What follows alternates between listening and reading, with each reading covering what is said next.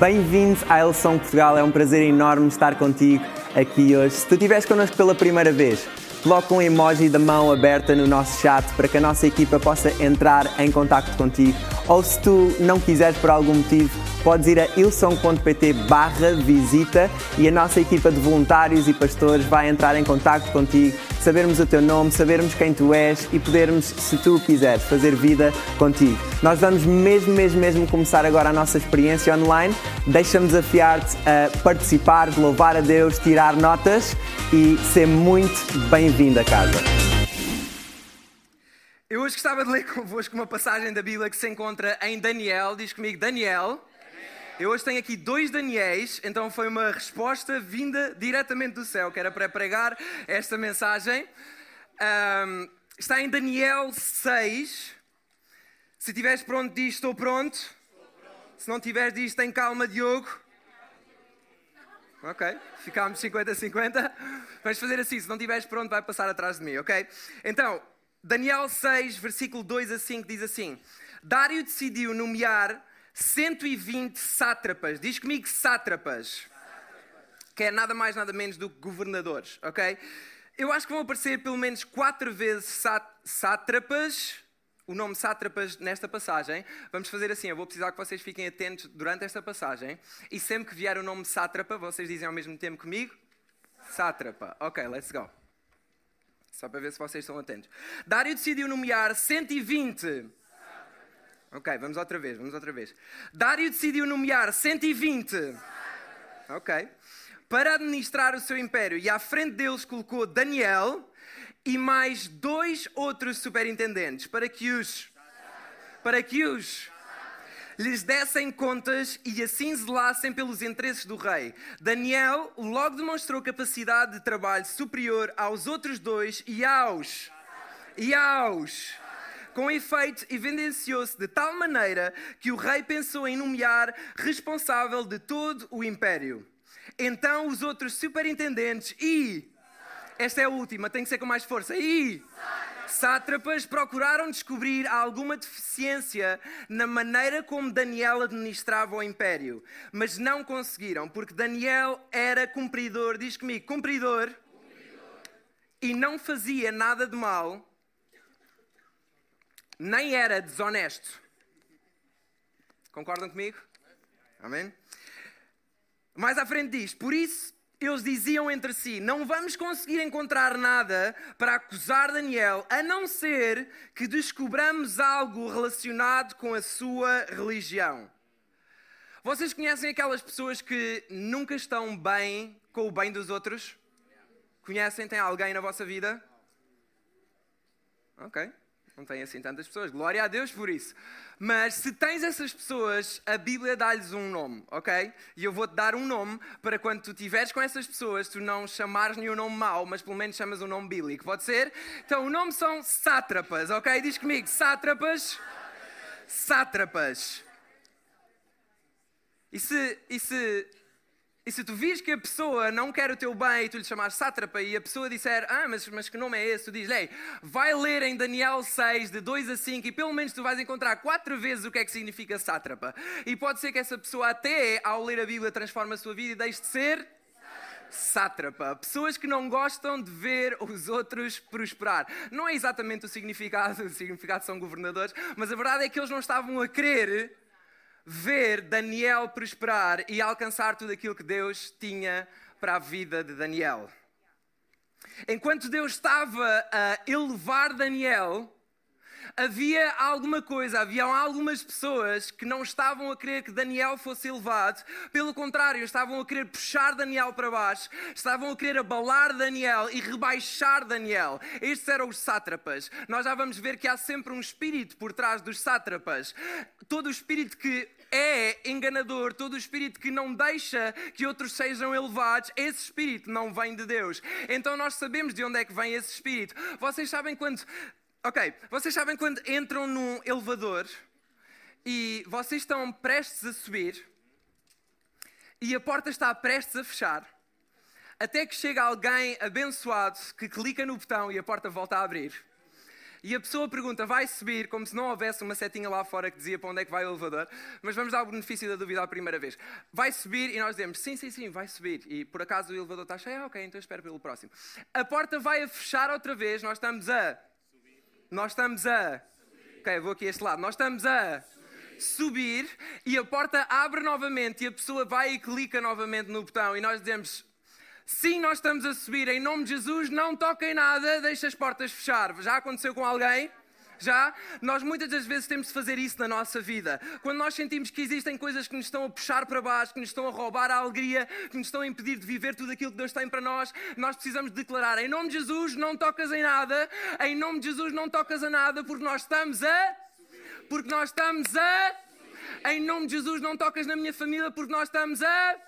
Em nome de Jesus, não tocas nas minhas finanças porque nós estamos a. Em nome de Jesus, não tocas na minha saúde porque nós estamos a a subir. O que é que poderia acontecer se nós vivêssemos com esta ousadia de quando sabemos que nós estamos a subir, quando sabemos que nós estamos a ser elevados por Deus, nós temos a coragem e a ousadia para dizer: em nome de Jesus, não tocas em nada. A minha família vai ser elevada, as minhas finanças vão ser elevadas, a minha saúde vai ser elevada, a minha vida vai ser elevada. Eu estou a ser tocado por Deus. Em nome de Jesus, não tocas em nada. O que é que poderia acontecer se nós vivêssemos mais com esta convicção? Em nome de Jesus, não tocas em nada, eu estou a subir. subir. Let's go. A subir. O que é que poderia acontecer? Eu estou a subir. Eu estou a subir. Este elevador já está cheio, eu estou a subir. Este elevador já está cheio. Nossa alma já está cheia, o nosso espírito já está cheio. Não há nada que roube aquilo que está no nosso espírito. Nós estamos a. Estamos demasiado focados para perder tempo em descer de nível. Estamos demasiado focados para perder tempo para ficar no mesmo nível. Nós estamos a. subir. Nós estamos a subir. Deixa-me dizer-te uma coisa: o poder que te faz elevar é muito maior. Diz comigo, muito maior do que o poder que te faz puxar para baixo. O poder que te faz subir é muito maior do que o poder que te faz puxar para baixo. Por isso é que quando quiseram matar Jesus, enterrar Jesus, sepultar Jesus, esse poder não foi suficiente para manter Jesus lá em embaixo, porque o poder que habitava em Jesus era demasiado forte para o elevar. Deixa-me dizer-te uma coisa: a Bíblia também diz que o mesmo poder que elevou Jesus à parte mais alta, que colocou Jesus à direita do trono, vive dentro de mim e de ti. Então aquele que habita em ti é bem maior, diz comigo, maior do que aquele que habita no mundo, aquele que te permite levantar, aquele que te permite viver mais, aquele que te permite viver abundantemente mais daquilo que tu podes pensar ou imaginar, é bem maior do que aquele que te tenta puxar para baixo. Em nome de Jesus, não tocas em nada. Este podia ser o título da minha mensagem. Em nome de Jesus, não tocas em nada. Há pessoas que precisam de sair daqui com esta ousadia. Em nome de Jesus, não tocas em nada. Não tocas na minha família, não tocas na minha saúde, não tocas nas minhas finanças, não tocas na minha igreja. Em nome de Jesus, não tocas em nada. Em nome de Jesus, não tocas em nada. Aquele que habita em mim é bem maior do que aquele que está no mundo. Os sátrapas viraram-se para o governador e disseram: Ei, ah, nós já sabemos o que é que nós vamos fazer. Para o rei, nós já sabemos o que é que nós vamos fazer. Ah, faz um decreto de lei para que ninguém possa adorar outros deuses, outros reis, senão a ti, durante 30 dias. Ora, nós já vamos saber o porquê de eles terem feito isto. Há uma razão por trás disto. Aparentemente era só porque a religião de Daniel fazia com que ele tivesse que adorar Deus, o único Deus. Mas há mais detalhes acerca disto, e há uma razão pela, pela qual eles fizeram isto. E assim foi: o rei Dário assinou e pre promulgou o decreto. Ei, fecha os teus olhos e, e vamos orar se sentires confortável. Espírito Santo, fala connosco. Nós queremos ouvir de ti, através da tua palavra à medida que a tua palavra for pregada. Fala connosco. Pai, que a tua palavra penetre até à mais ínfima parte da nossa alma. Que não nos deixe indiferentes, em nome de Jesus. Amém, amém, amém. E o título da minha mensagem hoje é Não me peçam, diz comigo, não me peçam Agora diz com mais força: Não me peçam para negociar, diz comigo, para negociar. Isso, diz comigo, isso. Agora vira-te para a pessoa que está ao teu lado e diz: Não me peçam para negociar isso. Agora vira-te para a tua segunda opção e diz: Segunda opção, não me peças para negociar isso. Há alguém de negócios aqui na sala? Alguém? Eu cresci com a minha casa viver uh, dois tipos de coisas. Tanto vivemos muito de igreja, como os meus pais também tinham um negócio. Então eu estava meio dividido. Eu tinha muitas coisas que eu aprendia da igreja e muitas coisas que eu absorvia dos negócios. Então eu nasci com esta mente de negociar desde pequenino. Então o que é que acontecia? Nós íamos, nós íamos à praia, e eu não sei se já alguém ou vendeu, ou já viu alguém vender coisas na praia. Uh, mas sempre que passava alguém a vender coisas na praia, se fossem óculos, fossem anéis, fossem colares, fossem, sei lá, fosse um iogurte, fosse. Não, a bola de Berlim eu não negociava, para ser sincero, eu não negociava. Mas mas tudo o que fossem coisas assim, pequeninas, uh, simples, eu gostava de negociar. Então, uh, eu, era, eu era bem pequenino, ok? Eu agora não, estou assim, ok? Eu agora honro o trabalho das pessoas e se for para pagar mais, eu pago mais. E se for ainda, ainda dou extra, ok? Não fiquem a, a, a pensar mal de mim. Mas quando eu era pequenino, eu era inocente, ok? Eu era inocente, eu pensava como menino, eu agia como menino, eu falava como menino. Uh, a pessoa começava, ok, isto custam 20 euros, esses óculos custam 20 euros. E eu, ok, então fechamos nos 10. E a pessoa ficava a olhar para mim, fechamos nos 10. Ok, 18. Ok, 14. ok, vamos ficar a meio termo. A meio termo. Uh, ah, 16. E eu, não, não, não, não, 15. Eu só tenho 15. Ok, fechamos por 15. E eu ficava todo feliz. Isso dava-me adrenalina. Está ali a minha mãe, ela sabe.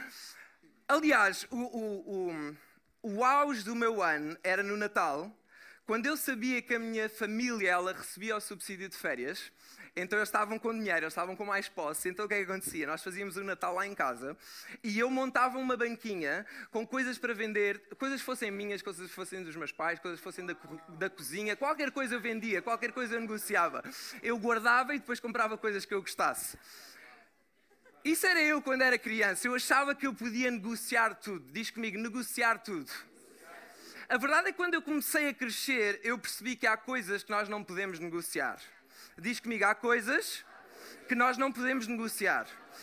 Agora diz como se acreditasses, há coisas que nós não podemos negociar. No que toca aos filhos de Deus, há coisas que nós não podemos negociar. Há coisas que não nos podem pedir para negociar isto. E eu não sei se tu entraste nesta reunião, nesta igreja, a pensar que ias ouvir esta mensagem, mas é verdade, vais ouvir esta mensagem. Há coisas que nós não podemos negociar. Há coisas que roubam o nosso propósito, há coisas que roubam a nossa fé, há coisas que roubam o nosso futuro, há coisas que roubam o futuro da nossa família e que nós não podemos negociar, nem nos podem pedir para negociar. E sabem, uh, eu acho que muitas pessoas não, com Deus, elas não experimentam mais porque elas negociam demais. Muitas pessoas elas não experimentam mais porque elas negociam demais. Elas perdem demasiado tempo a negociar coisas que elas não são negociáveis. Que a Bíblia diz que elas não são negociáveis. E depois nós queixamos-nos de não experimentar mais porque em algum momento da nossa história nós negociámos alguma coisa que era inegociável, nós abdicámos de alguma coisa que era, não sei o contrário, inabdicável, não abdicável? Inegociável, imprescindível. E eu adoro a história de Daniel. Aliás, eu adoro o, o, o livro todo de Daniel, uh, especialmente do versículo do capítulo 6 para trás, porque fala-nos deste espírito ousado, mesmo perante uma entidade opressora, mesmo perante uma autoridade opressora, em momento algum, Daniel, ou quer fossem os seus amigos Sedraque, Mesaque e Abednego, eles abdicaram daquilo que era inegociável. Haviam coisas que eram inegociáveis para eles. E porque haviam coisas que eram inegociáveis para eles, eles experimentaram coisas que eram só para eles. Deixa-me dizer-te uma coisa: há coisas que tu experimentas e que Deus já tem preparadas só para ti, mas tu só vais experimentar se realmente não negociares aquilo que também só está a acontecer na tua vida. Porque às vezes nós olhamos para a vida dos outros, ah, ele, ele negociou aquilo, então, coitado, ele agora está a passar por aquilo. Não, e o que é que tu estás a negociar? O que é que tu estás a negociar? O que é que tu estás a abdicar? A questão não é se Deus tem mais ou não para ti, a questão é o que é que tu estás a abdicar, que não te está a permitir viver o mais que Deus tem para ti. Eu adoro o livro de Daniel porque, neste preciso momento, os sátrapas, diz comigo sátrapas, eu estava a tentar puxar Daniel para baixo, não, não, não, ele não vai ser governador, ele não nos vai governar a nós. Façam o decreto, eles fizeram o decreto. E eu acredito que nós olharmos para coisas inegociáveis na vida de Daniel e olharmos para as coisas que ele experimentou na sua vida, nós vamos poder retirar alguma coisa para a nossa própria vida. E então a primeira coisa que Daniel, ele disse que era inegociável, era a sua integridade. Diz comigo, integridade. O quê, Diogo? Essa palavra ainda existe em 2023? É verdade, essa palavra ainda existe em 2023. Se calhar lá fora na nossa sociedade não é muito comum já se ouvir integridade. Se calhar estás aqui pela primeira vez, és young and free e estás tipo, integridade? Eu hoje vou ver ao dicionário o que é que isso quer dizer. Mas a verdade é que integridade, isso conta para Deus. Integridade conta para Deus. E o pastor Mário tem falado imenso sobre aqui, a maneira como nós fazemos as coisas, elas contam para Deus o coração com que nós fazemos as coisas, elas contam para Deus. A palavra que nós damos, ela conta para Deus. E nós, através desta história, vamos ver aquilo que Daniel experimentou e que, deixa-me dizer, nós só experimentamos se mantivermos integridade. Se nós formos ver a Bíblia, vários personagens da Bíblia, elas refletem integridade e por refletirem integridade, Deus reflete bênção na vida delas. Se nós olharmos para a vida de Josué, onde de José, onde quer que ele passasse, ele era íntegro, ele era exemplar e Deus abençoava e Deus fazia prosperar e Deus, de repente, ele estava na prisão, de repente já estava no palácio. Porque integridade conta para Deus. Vê comigo aquilo que diz em Colossenses 3, 23 a 24: diz: O que fizerem, façam-no de todo o coração, como se estivessem a servir o Senhor e não os homens. Lembrem-se de que a recompensa, diz comigo, recompensa vem do Senhor. De onde é que vem a recompensa? De onde é que vem a recompensa? do Senhor. Lembrem-se de onde é que vem a recompensa do Senhor, que vos fará ter parte na sua herança. Faz o bem não para parecer bem, faz o bem porque tu queres fazer o bem porque tu sabes que a recompensa vem do Senhor. E mesmo que não venha, continua a fazer, porque tu sabes que isso é um valor na palavra de Deus. Integridade é um valor na palavra de Deus. Continua a ser íntegro. Se tu estás no teu trabalho e tu vês que não está a haver justiça, que outras pessoas são promovidas e tu não, e outras pessoas não fazem bem e tu fazes, continua a ser íntegro, porque Deus não te vai pedir contas da vida das outras pessoas, Deus vai te pedir contas da tua própria vida. Deus, se tu queres ser elevado, não olhes para a vida dos outros. Olha para a tua própria vida e espera que Deus faça justiça, porque a Bíblia também diz que Deus é um Deus justo, que Deus cumpre a sua palavra e Deus honra integridade. Integridade é inegociável. Não me peçam para negociar isso. Diz comigo, não me peçam, para negociar isso. Agora diz como se fosses íntegro. Não me peçam para negociar isso. Ok, nós temos uma igreja íntegra, let's go. Se nós queremos experimentar tudo aquilo que Deus tem para nós, nós não podemos abdicar da integridade. Aquilo que nós fazemos quando mais ninguém vê, aquilo que nós fazemos quando Deus vê, aquilo que nós fazemos quando as pessoas veem. A seu tempo a recompensa vai chegar. Será que eu te posso dizer que a seu tempo a recompensa vai chegar? Não te canses de ser íntegro, não te canses de fazer bem, porque é uma promessa. A seu tempo a recompensa chega.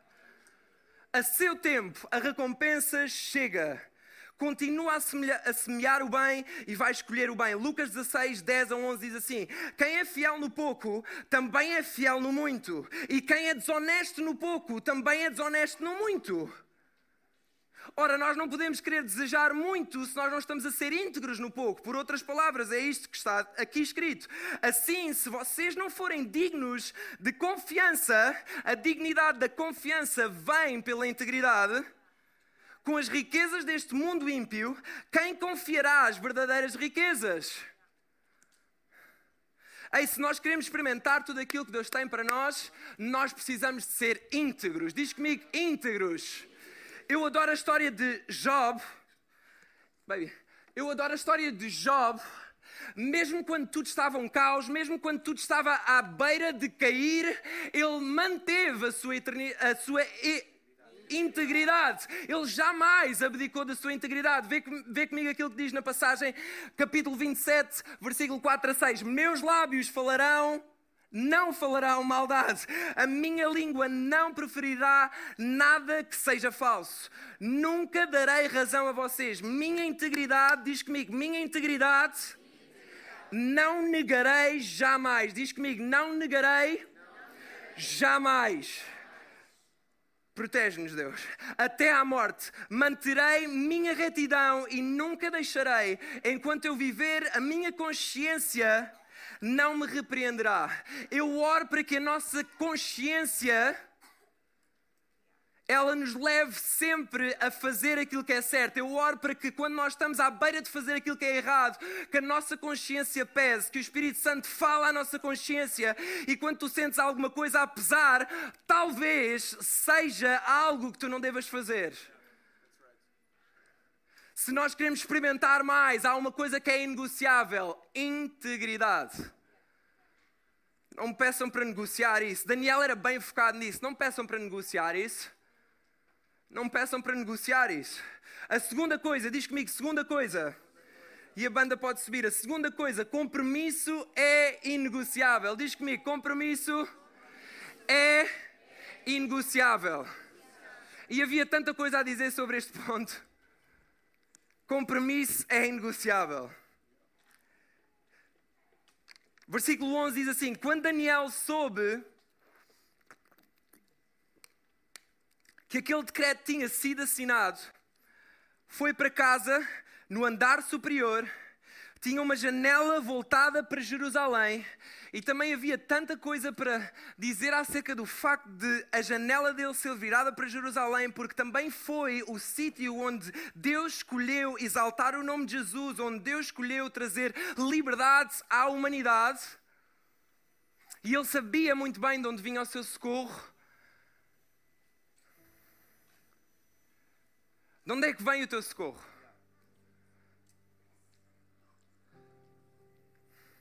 Quando a vida aperta,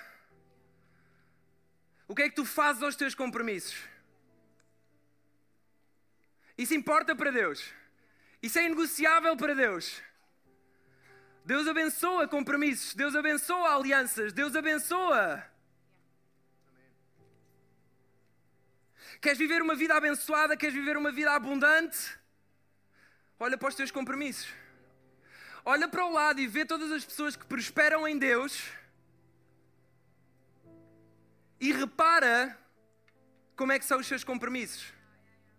Repara como é que é a sua integridade. Se há algo que eu adoro à vida do acerca da vida do pastor Mário, principalmente desde que eu comecei a andar mais de perto, porque casei com a filha dele, então. Não era uma piada, mas. Uh, se há uma coisa que eu aprecio é integridade se há uma coisa que eu aprecio é compromisso. E se nós hoje podemos ver alguns frutos, ainda não vemos todos, mas se podemos ver alguns frutos daquilo que a nossa igreja está a viver, foi porque o pastor Mário, ao longo da sua vida, decidiu ser íntegro. Aquilo que ele diz, ele faz. Os compromissos que ele assume, ele assume. Se queres que Deus te leve mais além, compromisso é negociável. Não me peçam para abdicar dos meus compromissos. Não me peçam para abdicar dos meus compromissos. Vê qual é que era o compromisso dele. Como era costume, três vezes por dia ele ajoelhava-se ali, janela aberta, para orar a Deus. Oh, eu adoro isto. Qual é que foi a primeira coisa que ele fez quando o decreto foi assinado? A mesma coisa de sempre. Qual é que foi a primeira coisa que ele fez quando o decreto foi assinado? A mesma coisa de sempre. Se eu já orava três vezes por dia, eu não quero saber deste diagnóstico, eu não quero saber desta previsão, eu não quero saber daquilo que os outros dizem. Se eu já orava antes, por que mudar agora o meu compromisso? O que é que ele fez? A, prima, a mesma coisa de sempre. Qual era a mesma coisa de sempre? Dobrar o seu joelho e orar. Será que há pessoas de oração aqui na sala? Será que há pessoas de oração aqui na sala? Deixa-me dar aqui um bónus. O terceiro podia ser oração é inegociável. Oração é negociável, o mesmo de sempre. O que é que tu fazes quando recebes um diagnóstico? O que é que tu fazes quando o teu patrão diz: Ei, não há mais salário, vais ter que sair? O que é que tu fazes quando a tua renda aumenta? Será que eu posso dar um testemunho? Antes da oferta coração pela casa, nós recebemos a notícia de que a nossa renda ia aumentar, mas nós já tínhamos um compromisso nós já tínhamos um compromisso. Antes de trazer provisão à nossa casa, o nosso primeiro compromisso é trazer provisão à casa de Deus, porque sabemos que quando nós pomos a casa de Deus em primeiro lugar, nós nunca ficaremos em segundo, porque sabemos que o nosso compromisso é com coisas que são eternas e não com coisas que são terrenas. Então, se nós nos comprometêssemos a manter firme o nosso compromisso, Deus ia honrar o nosso compromisso, porque a palavra fala sobre isso, que Deus honra compromissos. Nós dissemos, Deus, aquilo que a nossa renda aumentar este ano, nós vamos dar exatamente isso na casa aberta, porque nós sabemos que tu honras compromissos. E tal e qual como Cedraco, Mesaque e Abednego, mesmo que tu não faças, nós sabemos que nós continuamos comprometidos com aquilo que é eterno. Mesmo que não seja uma recompensa para nós, nós sabemos que vai haver uma recompensa para alguém. Porque deixa-me dizer-te uma parte o verdadeiro compromisso não é aquele que espera receber alguma coisa. O verdadeiro compromisso é aquele que espera dar alguma coisa. E isto é tão poderoso quando nós aplicamos isto em todas as áreas da nossa vida. Por exemplo, o casamento, quando nós casamos à espera de receber alguma coisa, ou quando nós casamos à espera de dar alguma coisa. O verdadeiro compromisso é quando nós esperamos dar alguma coisa. Por isso é que ele fez o mesmo de sempre. Ele deu graças a Deus, ele deu glória a Deus, ele sabia quem era o Deus dele. Compromisso. Se nós olharmos para a Bíblia, ou podíamos ir a tantos exemplos, mas não temos tempo, mas se nós olhássemos, por exemplo, para Moisés, quando Deus diz para ele libertar o povo de Israel, ele chega a Deus, mas quem sou eu? Long story short, ele chega até o deserto, Deus diz-lhe, vai pelo caminho mais comprido, e ele, mas porquê pelo caminho mais comprido? Não, ele foi pelo caminho mais comprido, ele não foi pelo caminho mais curto, porque Deus disse, se vocês forem pelo caminho mais curto, eu sei que vocês não vão ter coragem de enfrentar os egípcios, e Moisés manteve fiel o seu compromisso. Quando eles chegaram e ficaram entre a espada e a parede, com os egípcios atrás, com o mar à frente, entre a espada e o mar. Moisés manteve o seu compromisso. Deus, agora, agora é que parece mesmo que não faz sentido. Nós já fomos pelo caminho mais longo, nós fomos íntegros durante o caminho mais longo, podíamos ter desviado a meio do caminho, nós mantivemos até o final do caminho. Agora chegamos à frente do mar e tu não fazes nada vou continuar o meu compromisso. Moisés, levanta a tua vara. O mar abriu, os inimigos ficaram naquele mar e Moisés libertou o povo de Israel. Compromisso até ao final. O que é que poderia acontecer se levantasse uma igreja comprometida com Deus, sem esperar nada em troca? Sem esperar nada em troca. O próprio Jesus ele podia ter negado o seu compromisso, mas até ao último segundo, ele mostrou que compromissos eles não se negam. Compromissos eles não se quebram até ao último segundo. Mesmo quando o próprio Pedro disse: Jesus, mas porquê é que tu vais fazer isso? Não faças isso. Ele, não, é bom que eu vá. Ele não quebrou o compromisso para tu hoje pudesses estar aqui. Compromissos importam para Deus. Não peçam para abdicar de compromissos, porque compromissos importam para Deus. Se recebes um diagnóstico mau, não abdiques do teu compromisso, não abdiques de continuar a servir, não abdiques de continuar a vir à igreja. Não abdiques de continuar a orar, não, abdiques de continuar a aparecer num grupo de ligação e pedir por oração, porque há bênção na união. Compromissos importam para Deus.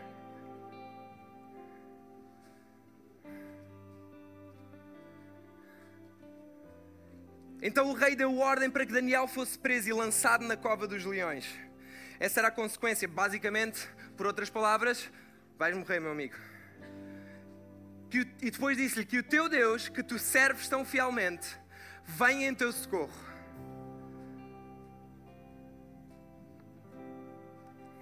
Mais à frente diz: O rei voltou para o palácio e passou a noite sem dormir, recusando comida e quaisquer divertimentos. De madrugada levantou-se e foi a correr para a cova dos leões, mas lá chegou e chamou, cheio de ansiedade: Daniel, serve do Deus vivo. Diz comigo: Deus vivo.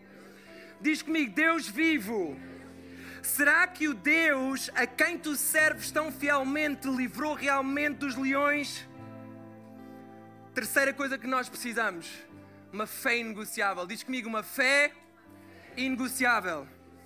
Agora diz comigo com vontade, uma fé inegociável.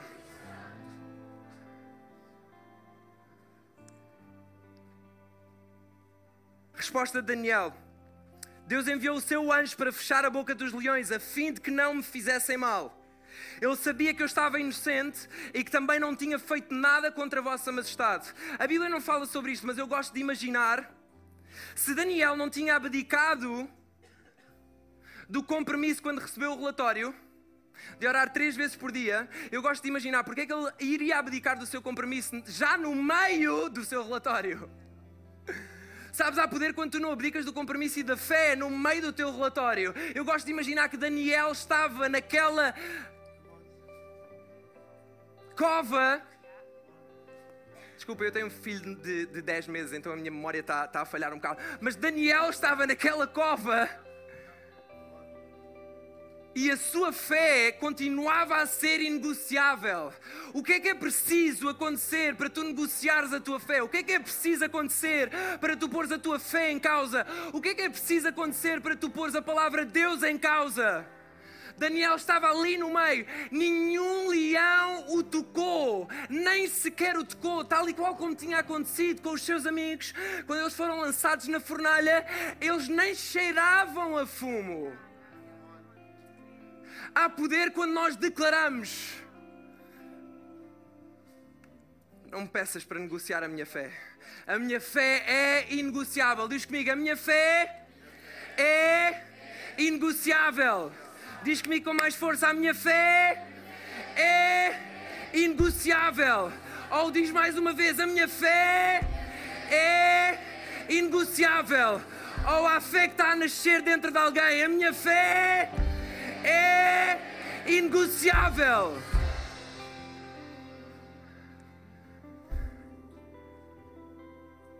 Mas que Deus é este que fecha a boca dos leões? Que Deus é este os leões não eram mansinhos, os leões não eram do jardim zoológico, até porque nós não vamos ler, mas mais à frente nós vemos que os satrapas, diz comigo, ou sapatras, diz comigo sapatras, eles e a sua família, sápatras, eles e a sua família foram lançados na cova dos leões e todos morreram. Então os leões não eram como o Sporting, que é calminho, não faz nada, não ganha nada. Não... Os leões eram. Glória a Deus, glória a Deus por isso. Ah, os, os leões eram, os leões estavam vivos. Pareciam águias, eles estavam vivos. Ok, já chega, eles estavam vivos. Mas que Deus é este? Mas que Deus é este? Mas que Deus é este? Mas que Deus é este? Que Deus vivo é este? Vocês lembram-se quando os discípulos estavam com Jesus no barco e de repente levanta-se uma grande tempestade e os discípulos eles sentem todos medo e estavam a negociar a sua fé mesmo com Jesus no barco. Até que eles acordaram, Jesus parecia que Jesus estava a dormir, mas Jesus não está a dormir, porque às vezes parece que Jesus está a dormir, mas ele não está a dormir. Parecia que Jesus não estava naquela cova, mas a verdade é que apareceu um anjo e Jesus entrou, entrou naquela cova. Eles acordaram Jesus e disseram: Jesus, tu não vais fazer nada? E ele, naquele momento, acalma a tempestade. O vento para, o mar para. Resposta deles: Que Deus é este? Que Deus é este que até o vento obedece? Só com uma palavra, o vento obedece é um Deus vivo, é um Deus vivo. Deixa-me lembrar de que Deus é este: é o Deus que é o Senhor dos Senhores, o Rei dos Reis, aquele que venceu a morte, aquele que está vivo, aquele que continua a olhar por ti, aquele que continua a perdoar, aquele que continua a amar, aquele que continua a curar, aquele Ele continua a salvar, mas que Deus é este? É um Deus bom, não é um Deus mau. E mesmo quando tu duvidas, porque Pedro também duvidou, Ele é o mesmo Deus que, mesmo quando tu negocias a tua fé, Ele estende a sua mão e diz: Bora lá, bora lá, bora lá, não negocies mais a tua fé. Eu estou aqui, eu estou aqui, eu estou aqui, eu estou aqui, eu estou aqui. É este o teu Deus. Minha pergunta é que mensagem é que tu queres deixar? Se alguém escrevesse uma carta da tua vida, que é que tu gostavas que as pessoas dissessem acerca de ti? Será que gostavas que as pessoas dissessem: Ah, o Diogo é aquele que negocia a sua integridade, negocia os seus compromissos, negocia a sua fé? Meu. Ou será que tu queres ser como Daniel? Que o rei da altura escreveu uma carta e vê o que é que ele diz acerca do Deus de Daniel. Por causa do seu testemunho, por causa dele não ter negociado a sua integridade, o seu compromisso e a sua fé. Vê o que é que ele diz: Ordene e mando que todos os súbitos do meu império temam e respeitem o Deus de Daniel, pois ele é um Deus vivo que subsistirá, subsistirá para sempre. O seu reino nunca será destruído e o seu domínio não terá fim. Ele salva e socorre, faz maravilhas e milagres, tanto no céu como na terra. Foi ele que salvou Daniel de ser morto pelos leões. Daniel prosperou durante o reinado de Dário e depois, durante o Ciro dos reis persas. O que é que tu queres que digam acerca de ti? O que é que tu queres que digam acerca do teu Deus? Eu não sei quanto a ti, mas eu quero que a nossa nação olhar para, para a Eleição Portugal diga, eles são uma igreja íntegra, eles são uma igreja de compromisso, eles são uma igreja que não abdica da sua fé. Olha aquilo que está a acontecer lá. Deus, Deus continua a curar, Deus continua a abençoar, Deus continua a salvar. Por alguma coisa é. Eles não estão a abdicar de alguma coisa que é fundamental. Eles não estão a abdicar de alguma coisa que é essencial. Eles não estão a abdicar de alguma coisa que é inegociável. Deixa-me dizer-te uma coisa: quando tu não abdicas de coisas que são inegociáveis, tu vives coisas que são maiores do que aquelas que tu podes pensar ou imaginar. Vamos todos ficar de pé. Este é um momento poderoso. Este é um momento simples, mas é um momento poderoso. Deus é um Deus grande, Deus é um Deus abundante, mas Deus também é um Deus próximo. Deus também é um Deus que te conhece.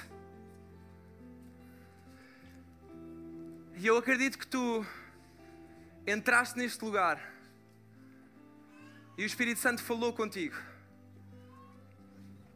Tu sentes que ao longo desta mensagem alguma coisa tocou no teu coração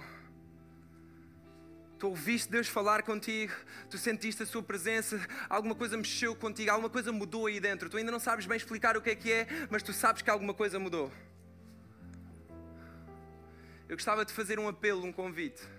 E nós fazemos isto domingo após domingo. Eu não sei se tu já. E fecha os teus olhos. Vamos todos fechar os nossos olhos para dar um sentido de privacidade. Enquanto ninguém está a ver, isto é entre ti e Deus. Não sei se tu já tomaste a decisão de ter um relacionamento com Jesus. Eu não estou a falar de religião, eu estou a falar de um relacionamento com Jesus. Deste Jesus que nós falámos que deu a vida por ti, que podia ter abdicado desse compromisso, mas ele foi até ao final. Para que tu pudesses ser salvo, para que tu pudesses passar a, sua, a tua eternidade com Ele e não longe dele. Se tu estás neste lugar e já alguma vez disseste, Ei, eu quero um relacionamento com Jesus, mas tens estado longe, ou se por acaso nunca o fizeste, quando eu contar até três, eu gostava que tu levantasses o teu braço. Em nome de Jesus. Um, Deus ama-te. Dois, Ele honrou o seu compromisso até ao final. Três, se és tu esta pessoa, levanta o teu braço bem alto, sem vergonha, não há ninguém que está a ver. Só eu estou a ver, porque eu quero ver por quem é que eu estou a orar. Eu estou a ver muitas mãos serem levantadas. Levanta mais alto, levanta mais alto, sem vergonha, sem medo, sem medo, sem medo. Diz: isto, isto para mim é inegociável. A partir de hoje, isto para mim é inegociável. Um relacionamento com Ele é inegociável. Estou a ver mãos a continuarem a ser levantadas. Estou a ver mãos continuarem a ser levantadas. Bora lá. Amém, amém, amém, amém. Ei, vamos todos repetir a seguir a mim. Nós somos família. Então, não deixe quem levantou as mãos a orar sozinho. Repete a seguir a mim: Deus, obrigado, porque eu hoje sei que tu és por mim e não contra mim. Perdoa os meus pecados, dá-me uma vida nova e a partir de hoje, ajuda-me a não negociar a minha integridade, a não negociar o meu compromisso e a não negociar a minha fé. Em nome de Jesus, amém, amém. Tempo amém. incrível que nós tivemos, obrigado por ter estado connosco. Se tu tomaste a decisão de seguir Jesus, podes ir a ilsong.pt barra Jesus. Nós queremos saber quem tu és, queremos saber que tu tomaste esta decisão e queremos te acompanhar naquilo que são os teus próximos passos da fé daqui para a frente e queremos fazer jornada contigo, se tu assim o quiseres. E deixa-me lembrar que nós temos várias localizações de norte a sul do país. Está connosco numa delas porque não há nada como estar na igreja, não há nada como estar na casa. E deixa-me lembrar-te: o melhor ainda está por vir.